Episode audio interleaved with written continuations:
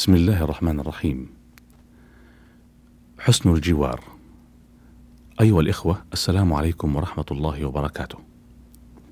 قال تعالى واعبدوا الله ولا تشركوا به شيئا وبالوالدين إحسانا وبذي القربى واليتامى والمساكين والجار ذي القربى والجار الجنب والصاحب بالجنب وابن السبيل وما ملكت أيمانكم إن الله لا يحب من كان مختالا فخورا.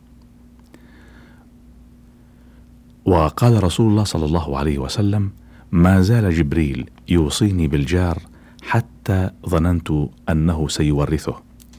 اللهم صل على سيدنا محمد وعلى آله وعلى أصحابه الذين أقاموا علاقات طيبة بينهم. شعارهم الحب في الله والبغض في الله. وكانوا مثلا طيبا في المودة والإلفة وحسن الجوار ورضي الله عن صحابة رسول الله صلى الله عليه وسلم أجمعين.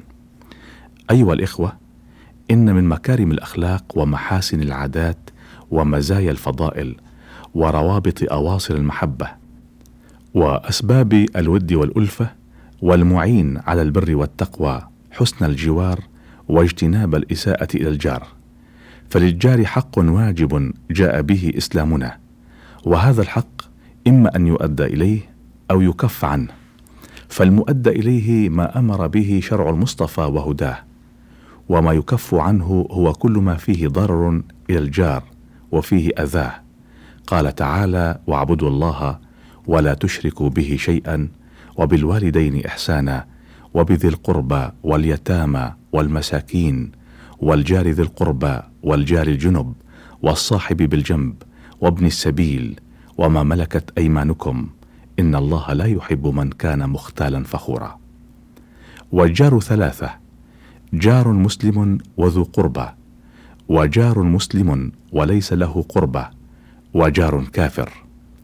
فالجار الكافر له حق واحد والجار المسلم له حق الإسلام والجوار والقريب له حق الجوار والإسلام والقرابة. فخير الأصحاب عند الله خيرهم لصاحبه وخير الجيران عند الله خيرهم لجاره وذلك بجميع أنواعه. فما أعظمه من تعاون أوجده ديننا الحنيف بين الجيران لما بينهم من قوة الصلات وثبوت التعاون من بعضهم البعض وعدم خفاء ما يحدث عند الجار وجاره وما هو فيه من جوع أو مرض أو غير ذلك. إن الجار ليعرف مداخل الجار ومخارجه والكثير من أعماله وأسراره. وذلك لقربه منه والتصاقه به وقضاء طيلة الوقت بجانبه.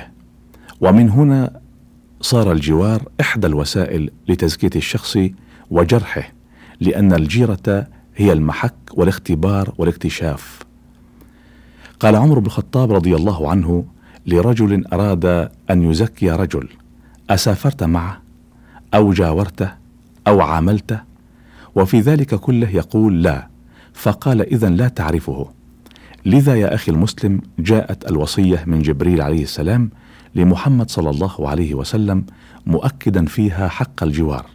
قال عليه الصلاة والسلام ما زال جبريل يوصيني بالجار حتى ظننت أنه سيورثه. فما أعظمها من وصية بالجار حتى أدنته من القريب الوارث. فلا تبت يا أخي شبعان وجارك جائع لقول رسول الله صلى الله عليه وسلم ليس منا من بات شبعان وجاره جائع ولا مطعوما وجارك محروم ولا صحيحا سليما وجارك مريض لا يستطيع الخروج لحاجته وأنت قادر على قضائها. فالمسلم منا من أخذ هذه الوصية بعين الاعتبار يقينا وعملا ورغبة بما عند الله وامتثالا لأمره ورهبة من مخالفته فمن لم يحسن إلى جاره فقد قابل وصية جبريل عليه السلام بالرد وعدم القبول. وفي الحديث الصحيح نفي كمال الإيمان عمن أضمر السوء لجاره وساءت نواياه نحوه مؤكدا ذلك رسول الله صلى الله عليه وسلم باليمين. وفي الحديث الآخر يؤكد إيمان من أكرم جاره وأحسن إليه وأمن جاره شره. قال صلى الله عليه وسلم والله لا يؤمن والله لا يؤمن والله لا يؤمن ثلاث مرات. قالوا ومن هو يا رسول الله؟ قال الذي لا يأمن جاره بوائقه والبوائق آثامه وإساءاته وشروره.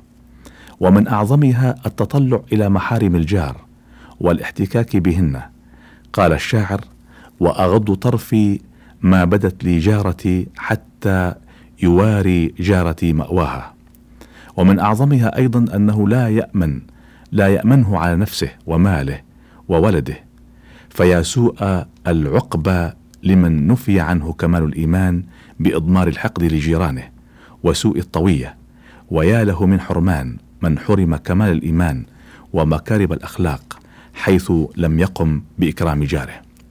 قال صلى الله عليه وسلم من كان يؤمن بالله واليوم الآخر فليكرم جاره وإن من إكرامه إكرام ولده وأطفاله وألا تعين أولادك على ما به جرح شعور أولاد الجيران وألا تلقي في طريقه أي أذى.